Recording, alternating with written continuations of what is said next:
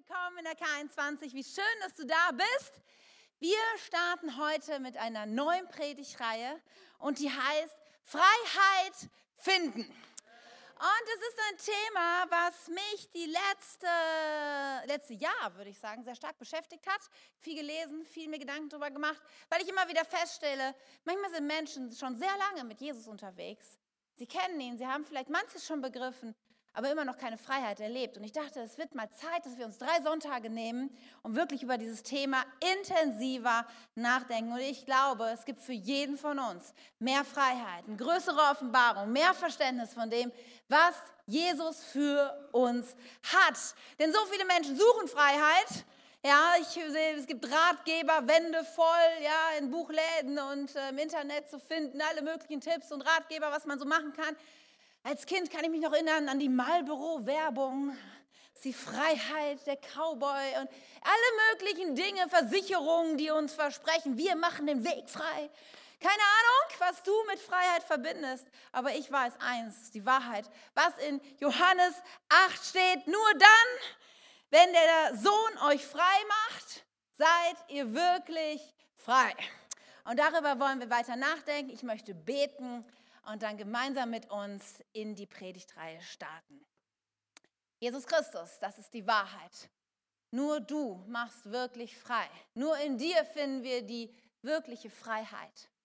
Und ich bete so sehr, dass du heute unsere geistlichen Augen öffnest, unser Herz öffnest und dass wir mehr von dem begreifen, wer du bist und wie du bist und was deine Pläne für uns sind. Und jeder von uns, wir haben unsere persönlichen Geschichten, wir haben unsere Wurzeln und unser Herz ist manches Mal sehr verschlagen und besonders und geht zu seinen eigenen Wege und wir können uns selber manches Mal etwas vormachen, aber dir können wir nichts vormachen, Jesus. Und ich bete so sehr, dass du heute mit deiner, mit deiner liebenden Hand uns berührst, dass deine wahrheitsbringenden und freiheitsbringenden Worte uns treffen und verändern und so bitten wir dich einfach, Heiliger Geist, tu du heute dein Werk in uns. Amen. Amen. Ich möchte heute mit einer der verstörendsten Geschichten der ganzen Bibel beginnen. Es ist eine Geschichte, um die ich immer einen Bogen gemacht habe und die viel Rätselraten in mir ausgelöst hat über Jahre. Und letztens habe ich was darüber gelesen und mir sind die Augen aufgegangen. Und ich dachte, vielleicht wäre es schlau, mit euch das mal zu teilen, weil es wirklich ein interessanter Gedanke ist. Und wir wollen heute über einen Mann namens Jephtha nachdenken. Und wir finden diese Geschichte im Buch der Richter. Und man muss wissen, das Buch der Richter ist es keine gute Zeit für Israel. Ja, es ist eine Zeit nach Josua und die Generation von Josua hat es nicht geschafft, an die nächste Generation den Glauben und die Perspektive, die Gott hat, für sie weiterzugeben. Josua hat es nicht geschafft, eine nächste Generation auszurüsten, sodass Leiter daraus hervorgehen, die dieses Volk in Gottes Willen weiterführen, sondern das Ganze driftet in eine sehr schwierige Zeit. Sie folgen anderen Göttern nach, sie sind nicht ganz klar, was Gott eigentlich von ihnen will. Es gibt wenig Erkenntnis über Gott. Menschen tun tun und lassen so ein bisschen, was sie wollen. Und in dieser Zeit gibt es einige sehr schräge Geschichten des Volkes Gottes. Und dann ist dieser Mann Jephtha. Und wenn du es nachlesen willst, es steht in Richter 11 und Richter 12. Und er, sein Vater heißt Gilead und seine Mutter war eine Prostituierte. Gilead war allerdings auch wirklich verheiratet und aus dieser Ehe kamen auch Kinder. Und aus dem Kontext wird klar, dass ähm, Jephthah in dieser Familie anscheinend aufwuchs, obwohl seine Mutter eine Prostituierte war. Aber diese anderen Söhne der richtigen Frau, als sie dann erwachsen waren, haben sie gesagt, weißt du was, Jephthah, du gehörst nicht zu unserer Familie. Du, du bist hier nicht wirklich Teil von uns. Ja, du bist auch eigentlich nichts wert und deswegen hau ab. Wir wollen nichts mit dir, mit dir zu tun haben. Zieh Leine, geh wo immer du hin willst. Nur du wirst nicht länger Teil dieser Familie sein. Was für eine dramatische Situation für einen jungen Mann, oder? Deine Identität wird dir geraubt, dein Wert wird dir abgesprochen, deine ganzen sozialen Kontakte mit einem Moment, bam, weg. Auch die Ressourcen, die Absicherung, alles von einem Moment auf den anderen zu Ende. Können wir uns einen Moment vorstellen, was das für einen jungen Mann bedeutet? Und dann, jetzt, was bleibt dem Mann so übrig? Er, er zieht Leine und er geht in die Berge und verbündet sich dort mit einigen zwielichtigen Männern. Die sind so eine Art Bande. Und sie bleiben dort dann und eine Zeit später wird das Volk Israel von den Ammonitern bedroht, einem feindlichen Volk. Und sie wollen Krieg gegen sie führen, um das Land einzunehmen. Und dann dieser Jephthah, der hat sich so ein man hört so, wow, das ist ein starker Krieger, der hat's drauf. Und dann kommen die Anführer des Volkes Israel zu ihm und sagen, Jephthah, wir wollen dich zu unserem Heerführer machen, damit du gegen uns, mit uns kämpfst, gegen die Ammoniter. Und es ist interessant, eine verletzte Seele, wenn sie merkt, sie hat die Möglichkeit zu Macht und Anerkennung zu kommen, diese Verlockung und Versuchung ist oftmals zu groß. Und nach ein paar sarkastischen Bemerkungen von ihm sagt er, ja, ich bin an Bord. Und dann versucht er erst so eine Verhandlungstaktik mit den Ammonitern, aber auch hier erfährt er wieder Ablehnung und Zurückweisung seiner Taktik. Und dann reicht es ihm. Dann sagt er, okay, und jetzt führen wir Krieg. Und seine seine verletzte See, sein blinder Eifer und sein Machthunger treiben ihn zu einem wahnwitzigen Schwur. Und er leistet den Eid ab, dass er sagt, wenn Gott uns diesen Sieg schenkt, werde ich ihm das erste opfern, was mir entgegenkommt, wenn ich nach Hause komme. Und er zieht in den Krieg und wir lesen, dass der Geist Gottes auf ihn kam. Nun musst du eins wissen. Der Geist Gottes, heutzutage jeder, der, der sein Leben Jesus anvertraut, hat den Geist Gottes in sich. Aber trotzdem heißt es nicht, dass der Geist Gottes dich komplett durchdringt, verändert und alle Bereiche deines Lebens durchzieht. So oft erleben wir, dass gleich der Geist Gottes deinen Bizeps erreicht, aber leider nicht dein Herz und deine Seele. Und genau das ist der Fall bei Jephthah. Ja, Gott gibt ihm die Kraft und segnet das Volk und bringt den Sieg. Aber sein verletztes Herz erreicht er nicht. Und dann kommt Jephthah nach Hause. Und vielleicht kennst du die Geschichte oder vielleicht auch nicht und du denkst, irgendwie hört sich das nicht gut an, was jetzt passiert, richtig? Er biegt um die letzte Kurve zu seinem Haus. Und dann kommt ihm voller Freude, tanzend, seine einzige Tochter entgegen.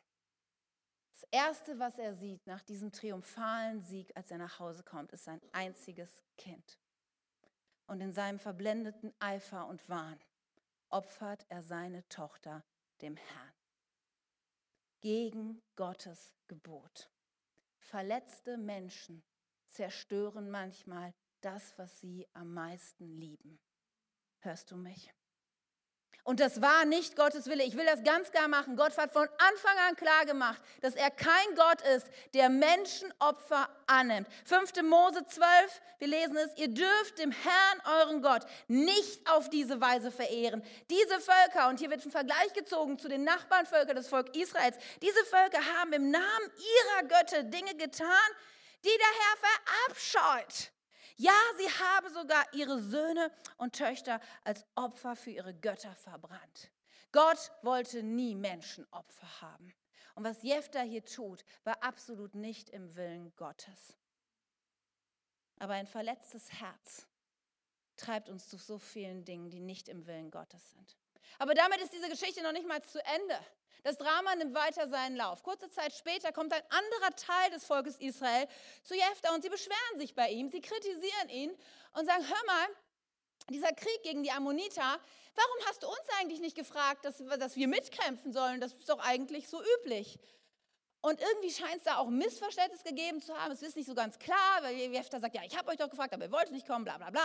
Und dann machen diese anderen Leute, dieses andere Teil des Volkes machen sich so ein bisschen lustig über ihn. Und sagen, ja, pff, wer bist du eigentlich? Kommst sowieso aus dem kleinsten, unbedeutendsten Stamm, du hast eh nichts zu sagen. Und verletzte Menschen zerstören, was sie kritisiert und in Frage stellt, ihr Leben. Und dann rastet er wieder aus und er tötet an einem Tag 42.000 Mann. Er ist vom blinden Eifer getrieben. Diese Menschen, die ihn so in Frage gestellt und kritisiert zu haben, einfach auszulöschen. Er geht sogar so weit, weil die, ich meine, die kriegen Panik, als er anfängt, sie alle umzubringen. Die hauen ab und dann gibt es da diesen, diesen Fluss, durch den sie durch müssen, in ihr sicheres Gebiet. Und dann stellt er Wachposten an diesen Fluss und er führt mit jedem, der darüber will, einen Sprachtest durch. Weil diese Leute, die gerade flüchten vor ihm, die aus dem anderen Teil Israels kamen, sie konnten das SCH nicht sprechen. Und dann macht er diesen Test und sagt, jeder, der darüber will, sagt Shibule. Und die Leute sagen, Sibule. Zack, bom, Kopf ab. Versteht ihr? Ich meine, ist es nicht krank? 42.000 Menschen wegen einem verletzten Mann? Was für ein Drama lesen wir in dieser Geschichte. Nun ist es vielleicht einfacher, an einem Sonntagmorgen hier zu sitzen und den Kopf zu schütteln und zu sagen, wie könnte so etwas, wie kann sowas passieren? Mir könnte so etwas nie passieren. Nun wisst ihr, wir alle haben unsere Verletzungen, kleine und große. Es gibt keinen, der sich davon ausschließen kann.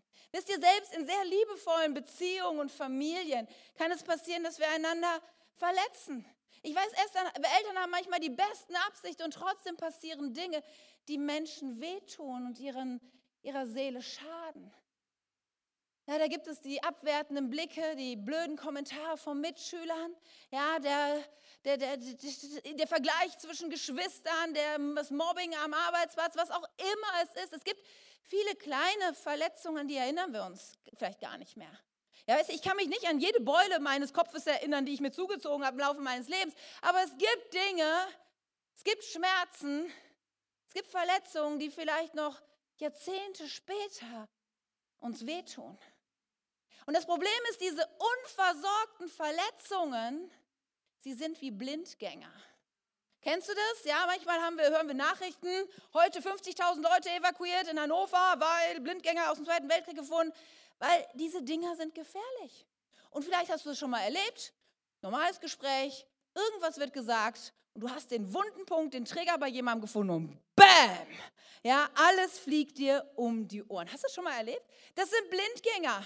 Ja, und dann, das ist eine Möglichkeit, wie unversorgte Verletzungen in unserem Herzen wirken. Und das andere ist so dieses schleichende Gift, was sich manchmal ein, in unserem Leben einstellt, wenn wir Wunden nicht versorgen. Ich, ich glaube, bei Agatha Christie oder so gibt es, diesen, gibt es so einen Mordfall, so einen Krimi, wo so eine Frau ihrem Mann immer so eine kleine Dosis Gift ins Essen mischt. Und der merkt das überhaupt nicht, weil es ist so gering, dass man es nicht schmeckt. Und über die Monate und Jahre vergiftet sie ihn, bis er irgendwann stirbt. Und genauso ist es manchmal mit unseren unversorgten Verletzungen und Wunden unseres Lebens. Und das Problem ist, dass wir da manchmal denken, na ja, aber die Zeit heilt ja alle Wunden. Das ist eine Lüge, die Zeit heilt überhaupt keine Wunden. Manche Dinge verblassen ein bisschen, aber der Blindgänger in deinem Leben wird nicht entschärft darüber, dass du einfach noch mehr abwartest. Und was ein anderes, was ein anderes Phänomen ist, dass wir so oft denken, dass wir oft in einer Art Opferhaltung verharren. Weißt du, du kannst nichts dafür. Du bist nicht schuld daran, dass deine Seele verletzt wurde. Aber du trägst die Verantwortung dafür, dass diese Wunde heilen kann. Und so oft, ihr Lieben, ja, so oft höre ich da Menschen, die sagen, ja, aber wenn meine Eltern sich endlich bei mir entschuldigen würden. Und manche dieser Eltern sind schon tot. Auf was willst du noch warten? Und wenn meine Arbeitskollegen mir endlich die Anerkennung geben würden, die ich so dringend eigentlich verdiene und benötige, willst du dein Glück wirklich und dein, deine Freiheit von Menschen abhängig machen, die dir Schaden zugefügt haben? Oder willst du heute sagen, ich will Verantwortung übernehmen für meine unversorgten Verletzungen und Wunden und ich will wirklich Freiheit in ihm haben? Und ich möchte so gerne heute und in den nächsten Wochen mit euch an die Wurzel gehen. Und das ist der Predigtitel von heute. Freiheit finden. Wir gehen an die Wurzel, um zu verstehen, wo so viele unserer, ja, unserer Unfreiheiten und unserer Gebundenheiten herkommt. Ich habe euch ein Bild mitgebracht, das ich so ein bisschen entwickeln möchte, damit ihr versteht, wie, das, wie unser Leben vielleicht funktioniert. Unser Leben ist wie ein Baum. Und ein Baum, der hat, das sieht man als allererstes meistens, Äste, das sind Verhaltensweisen. Und diese Verhaltensweisen könnten gesunde sein oder auch ungesunde. Gesunde sein, ich kann mich abgrenzen, ich kann auch mal Nein sagen, ich kann aber auch angemessen auf schwierige Situationen reagieren. Ja, ich bin liebevoll und freundlich in der Regel zu anderen. Gesunde Verhaltensweise, negative Verhaltensweisen. Ich mache, ja, ich lasse alles mit mir machen, ich halte keine Grenzen ein, ich bin übergriffig, ich bin äh, schnell wütend, ich kann nicht mit Kritik umgehen. All das sind negative und ungesunde Verhaltensweisen. Und meistens hat ein Baum sehr unterschiedliche Äste. Aber ein, ein, die Äste sitzen ja an einem Stamm, nicht wahr? Und das ist der zweite Punkt, das sind unsere Überzeugungen. Die Äste setzen an unseren Überzeugungen an, unseren sozusagen Lebensrichtlinien und Regeln, so wie wir unser Leben aufbauen. Aber auch der Stamm, wenn wir biologisch das wissen, ist nicht das Ende vom Baum, denn da geht es weiter ins Erdreich und da sind unsere Wurzeln, die diese Überzeugung nähern. Das sind Dinge in unserem Leben, die sind so unter der Oberfläche und sie prägen unsere Überzeugung. Und diese Wurzeln, sie können wachsen, weil sie in einem gewissen Lebensboden sind, in gewissen Erfahrungen und Geschehnissen unseres Lebens und unserer Vergangenheit. Um das an zwei Beispielen deutlich zu machen. Vielleicht hast du schon mal bei dir festgestellt, dass du die Verhaltensweise hast, nicht Nein sagen zu können. Egal, was Menschen von dir wollen, sagst du immer, ja klar, easy, mache ich. Das ist eine Verhaltensweise. Und der Stamm, die Überzeugung, die dahinter steckt, ist vielleicht, ich muss mir Liebe verdienen. Vielleicht ist das eine Überzeugung, die du hast. Sagst, wenn ich Nein sagen würde, dann, dann wäre ich nicht mehr geliebt. Deswegen ist es eine Überzeugung von mir und darauf setzt mein Verhalten an. Und die Wurzel, die da vielleicht von ähm, die das nährt, diese Überzeugung, ist, dass du vielleicht schon Ablehnung erlebt hast oder dass du Angst hast, das zu erleben. Oder manchmal ist es auch so ein gewisser Stolz, so nach dem Motto, naja, ohne mich läuft das ja auch nicht. Ich bin ja auch extrem wichtig irgendwie für die ganze Geschichte. Und der Lebensboden, in dem diese Wurzeln sich vielleicht entwickelt haben, ist, dass du gelernt hast, dass es nur Liebe für Leistung gibt. Vielleicht hast du Geschwister gehabt, die super gut in der Schule waren, deine Eltern haben sie immer total gelobt und du denkst, okay, ja, man muss was bringen, damit man Lob kriegt. Vielleicht waren deine Eltern sehr erfolgreich, vielleicht auch was auch immer du so erlebt hast. Es können ja die unterschiedlichsten Sachen sein, aber dein Lebensboden prägt deine Wurzeln, es prägt deine Überzeugungen und deine Verhaltensweisen. Anderes Beispiel, damit ihr versteht, was ich meine. Vielleicht hast du manchmal mit Wutausbrüchen und Jähzorn zu kämpfen. Irgendwas knallt durch und zack, bam. Eine Verhaltensweise. Und vielleicht ist der Stamm, die Überzeugung auf diese Verhaltensweise sich aufbaut, dass du sagst, okay, Aggressivität setzt sich durch. Ja, wenn ich merke, es kommt, es geht nicht so, wie ich will, dann einfach draufhauen, einfach laut werden, einfach mal die anderen zusammenfalten.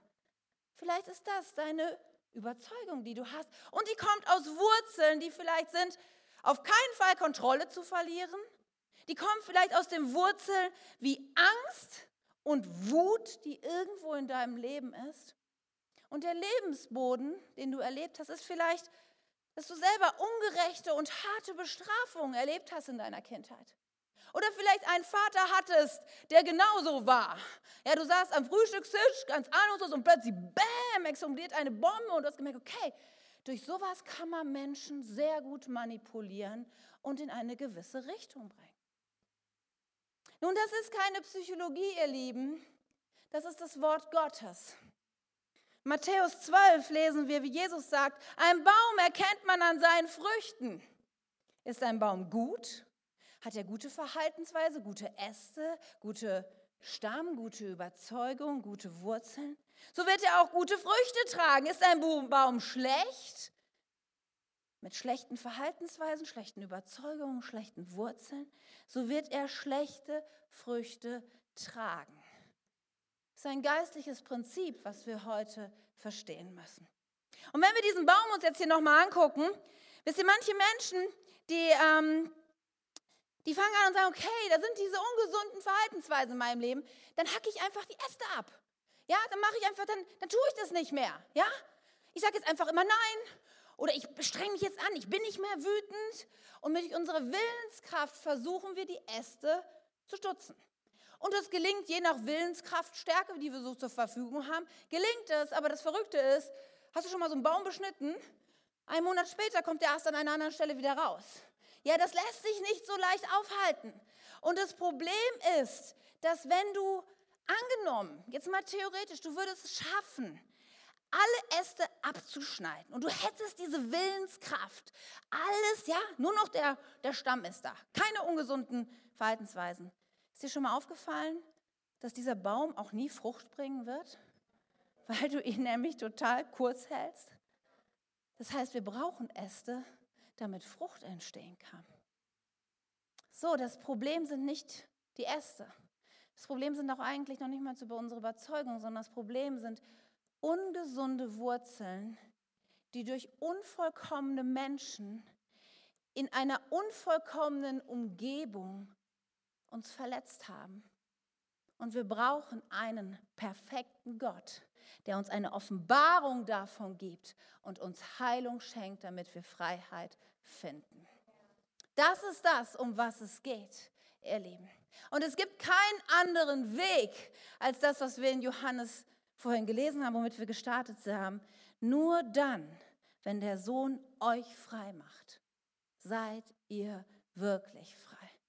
Ja, ihr müsst wir, wir, finden in nichts anderem, in keinen Verhaltensweisen, in keinen neuen Überzeugungen, die wir uns antrainieren. Wir müssen an die Wurzeln gehen. Und Paulus, der schreibt da in unterschiedlichsten Stellen etwas drüber. Zum Beispiel in Römer 12, da heißt es, deshalb orientiert euch nicht am Verhalten und an den Gewohnheiten dieser Welt, sondern lasst euch von Gott durch die Veränderung eurer Denkweise in neue Menschen verwandeln, dann werdet ihr wissen, was Gott von euch will. Es ist das, was gut ist und ihn freut und seinen Willen vollkommen entspricht. Wir müssen nicht unser Verhalten verändern, sondern wir müssen unser Inneres, unser Denken verändern. Im Kolosserbrief drückt Paulus das so auf, er sagt, senkt eure Wurzeln tief in seinen Boden und schöpft aus ihm dann werdet ihr im Glauben wachsen und in der Wahrheit, in der ihr unterwiesen wurdet, standfest werden. Wir müssen nahe an Gott ran. Wir müssen ihm erlauben, zu uns zu reden und uns zu verändern. Und wisst ihr was, wie man das ganz kurz zusammenfassen kann, was wir brauchen, um Freiheit zu finden? Wir brauchen Nähe und Nachfolge. Und vielleicht wird dir irgendwie denkst du, das habe ich schon mal gehört in letzter Zeit.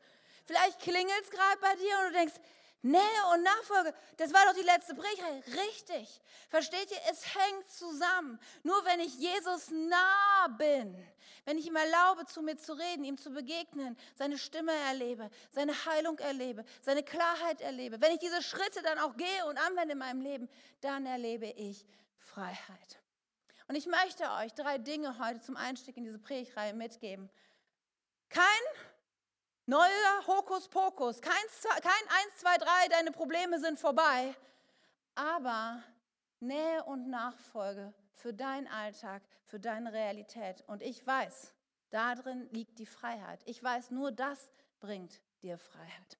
Und der erste Punkt, den ich euch mitgeben will, und auch das kommt euch bekannt vor, ist, wenn du Freiheit finden willst, dann musst du mit Gott im Gespräch sein. Ja, da musst du Gottes Nähe suchen. Vielleicht denkst du, es kommt mir auch so bekannt vor.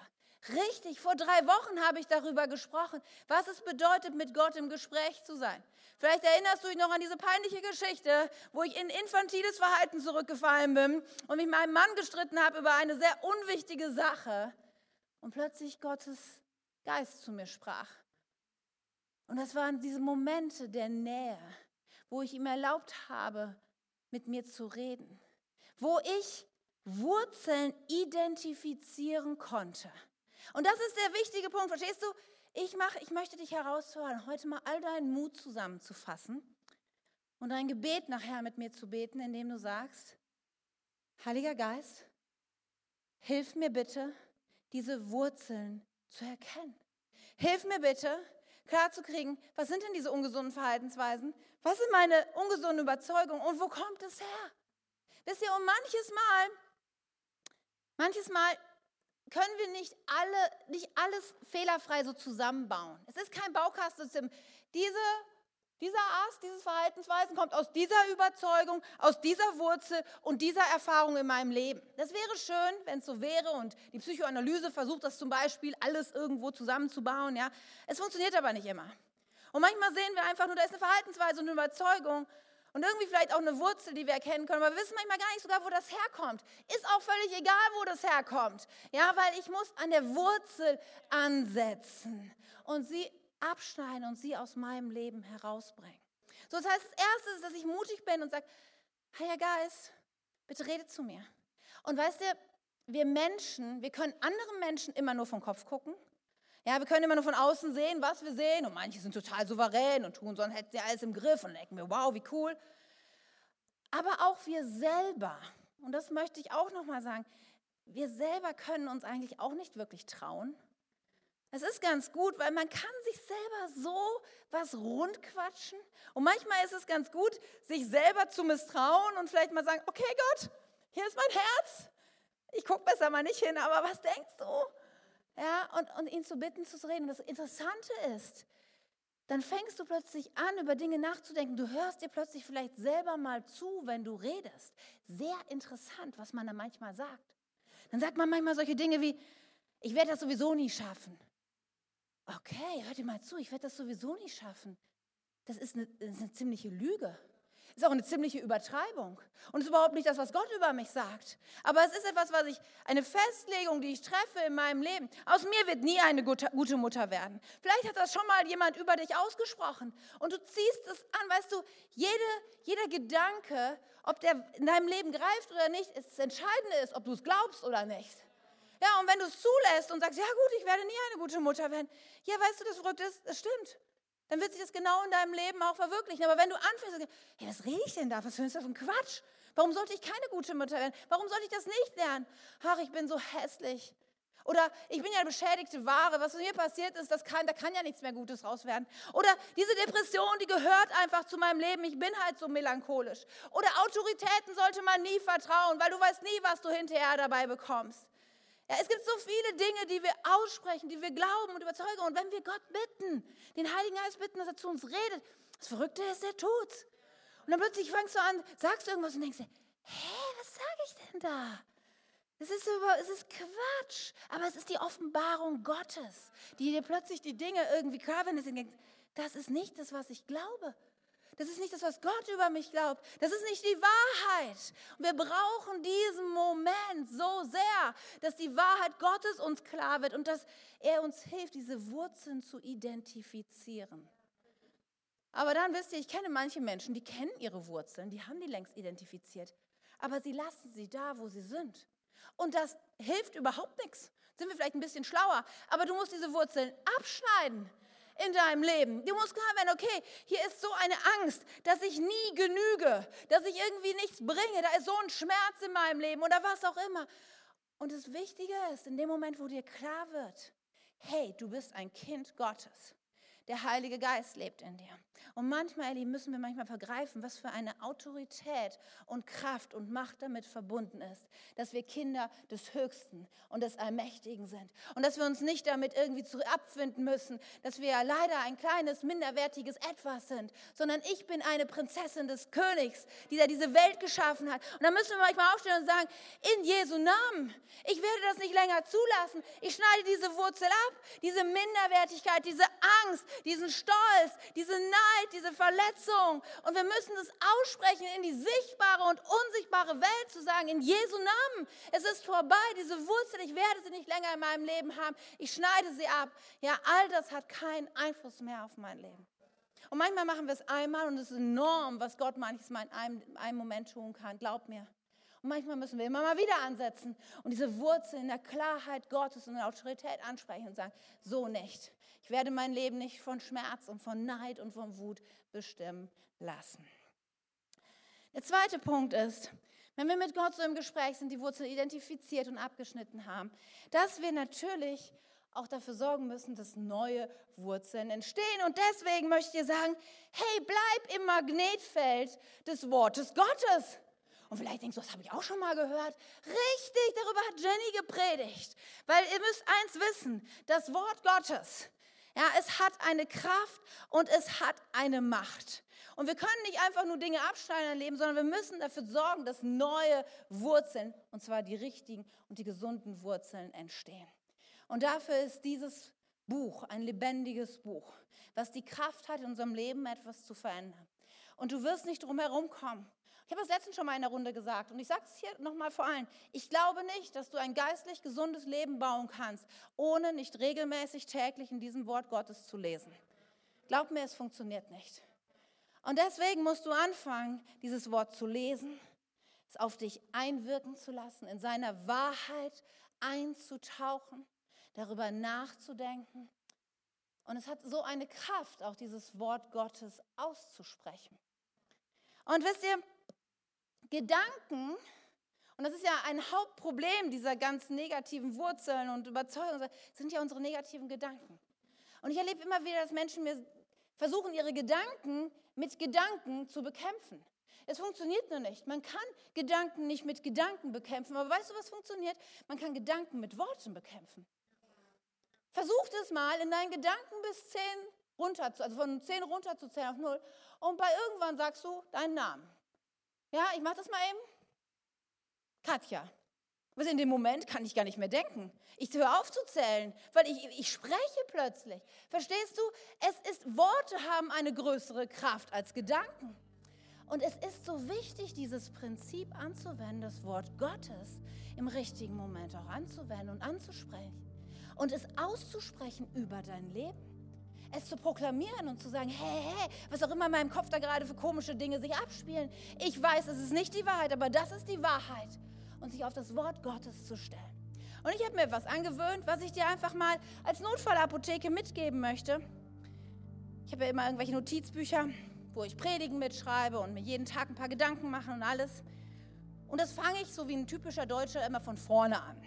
Ne, macht man ja so. Wir schreiben da Dinge rein, die uns wichtig sind und so weiter. Aber ich mache auch etwas anderes. Ich fange auch etwas von hinten an. Und jedes Mal, wenn ich im Wort Gottes lese, und da ist ein Vers, der merke, wo ich merke, der baut in mir eine gesunde, gute Wurzel der Wahrheit Gottes. Da schreibe ich sie mir hinten in mein Notizbuch. Und ich glaube, jeden Tag, bevor ich dann ja einen Tag starte, dann nehme ich mir diese Seiten, und es sind schon einige immer, es füllt sich ja damit der Zeit, und dann spreche ich das aus. Und dann nehme ich mir das vor, weil ich weiß, ich kann nicht darauf verzichten, diese Wurzeln ständig zu pflegen und sie zu düngen und das Wort Gottes über mein Leben auszusprechen.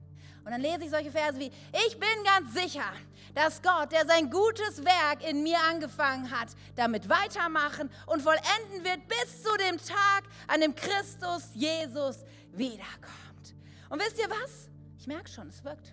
Das Wort Gottes hat nämlich eine Kraft. Dann lese, dann lese ich, deshalb Bleibt fest und unerschütterlich im Glauben. Liebe Freunde, liebe Katja, liebe K21 und setzt euch mit aller Kraft für das Werk des Herrn ein, denn ihr wisst ja, dass nichts, was ihr für den Herrn tut, vergeblich ist. Dann lese ich, ich will fest auf Gott vertrauen, denn er ist meine Hoffnung, er ist mein Fels und meine Hilfe, meine Burg, in der mir nichts geschehen kann. Er ist meine Rettung und meine Ehre und allein das kommt von ihm und nichts und niemand wird mir etwas anhalten können.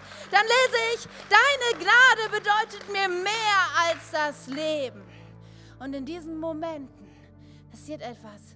Ich höre das Wort Gottes. Und was ich höre, sprechen, hören, für zu glauben. Und dann beim nächsten Mal fällt es schon wieder leichter, weil die Wurzel ist schon ein Stück gewachsen. Und ich kann wieder lauter sprechen. Und ich höre und ich glaube mehr. Wisst ihr, wie Kinder sprechen lernen? Über auditives Feedback. Kinder lernen sprechen, indem sie sich selber zuhören. Und wenn Kinder zum Beispiel ein Hörproblem haben, dann wird ihre Sprache immer vernuschelter und manchmal hören sie sogar auf, ganz zu sprechen. Vielleicht sollten wir geistlich auch anfangen, unsere geistliche Sprache zu trainieren und zu sprechen und Gottes Wahrheit in unser Leben hineinzusprechen. Weil ich habe festgestellt, ich kann darauf nicht verzichten. Gottes Wort in meinem Leben wirken zu lassen, um gesunde Wurzeln zu bauen. Ich mache dir Mut. Das Wort Gottes hat die Kraft, auch in deinem Leben gesunde Wurzeln bilden zu lassen. Und der dritte und letzte Punkt ist, such dir Verbündete. Weißt du, eins ist mir wichtig, diese Wurzelgeschichte und Verantwortung für dein Leben zu übernehmen, das kann dir kein Mensch abnehmen. Funktioniert nicht. Du musst selber Wurzeln bauen. Ja, du kannst euch sagen, oh, wenn mein Kleingruppenleiter mehr und wenn mein Pastor und wenn mein Teamleiter, ja, sorry, funktioniert nicht. Du musst selber. Aber, ich weiß nicht, wenn du einen Garten hast, dann kennst du das, dass manche Pflanzen, die haben so Wurzelgeflechte. Und es ist manchmal gar nicht so einfach, eine Pflanze auszureißen, weil da so viele andere Wurzeln drum sind, die dieser Pflanze einfach Stabilität und Halt geben. Und das brauche ich in meinem Leben. Ich habe in meinem Leben absichtsvoll Menschen etabliert und mit reingenommen, denen ich zugesprochen habe. Ich sage, ich brauche dich für meinen gesunden Stand und Halt im Glauben. Und ich brauche dich, dass du, wenn ich anfange vielleicht zu wanken oder wenn ich merke, meine Wurzeln, die sind gerade schwach oder wenn ich merke, meine, meine Äste, die sind ungesund, ich brauche jemanden, der mich hilft, der mich unterstützt, der mich anfeuert, der auch manchmal die, die blinden Flecke in meinem Leben anspricht. Deswegen tu es nicht alleine. Such dir eine Wurzelgemeinschaft, in der du dich pflanzen kannst. Ich kenne keine bessere Wurzelgemeinschaft als das Haus Gottes. Ja, einen besseren Ort, um sich zu pflanzen, um sich zu verbinden mit Menschen. Aber vielleicht bist du auch darüber hinaus und brauchst jemanden, einen Berater, einen Therapeuten. Jemand, der mit dir, weil du vielleicht allein nicht die Kraft und den Mut hast, dir diese Dinge anzugucken, diesen Wurzeln sich zu stellen, weil die können manchmal so angsteinflößend und gefährlich wirken. Und es ist manchmal so gut zu sagen, ich stelle mich dieser Sache nicht alleine, sondern ich suche mir Hilfe und einen, jemand anderen, einen Menschen, der weiß, wovon er redet und mir hilft, diese Wurzeln in meinem Leben zu entdecken und abzutrennen und mit mir hilft, dass gesunde Wurzeln entstehen können. Du hast heute Morgen die Wahl. Das möchte ich dir in aller Klarheit sagen. Du hast heute Morgen die Wahl. Weiter wie Jefta zu leben und das zu zerstören, was du am meisten liebst. Oder das, was dich in Frage stellt, zu zerstören. Weiter nach Macht und nach Gelegenheiten zu suchen, dass du endlich groß rauskommst. Dass endlich diese Wunde gestillt wird in deinem Herzen. Oder du hast die Wahl und die Freiheit, zu Jesus zu kommen und vielleicht zum ersten oder zum wiederholten Mal zu sagen, okay, nur in dir finde ich wirkliche Freiheit. Nur wenn ich dir begegne, Jesus, deine Nähe macht mich frei. Wenn du kommst, verändert sich alles. Nur die Nachfolge, den Weg mit dir zu gehen, die Wurzeln bilden zu lassen, nur das führt mich in die Freiheit. Und ich möchte über dich, wenn du dich dafür entscheidest, heute das aussprechen als, als Segen und als Proklamation von dem, was Gott für dein Leben geplant hat. In Jeremia 17 heißt es, aber der Segen soll über den kommen, der seine ganze Hoffnung auf den Herrn setzt und ihm vollkommen vertraut. Dieser Mann ist wie ein Baum, der am Ufer gepflanzt ist seine Wurzeln sind tief im Bachbett verankert. Selbst in glühender Hitze und monatelanger Trockenheit bleiben seine Blätter grün. Jahr für Jahr trägt er reichlich Frucht. Lass uns gemeinsam beten.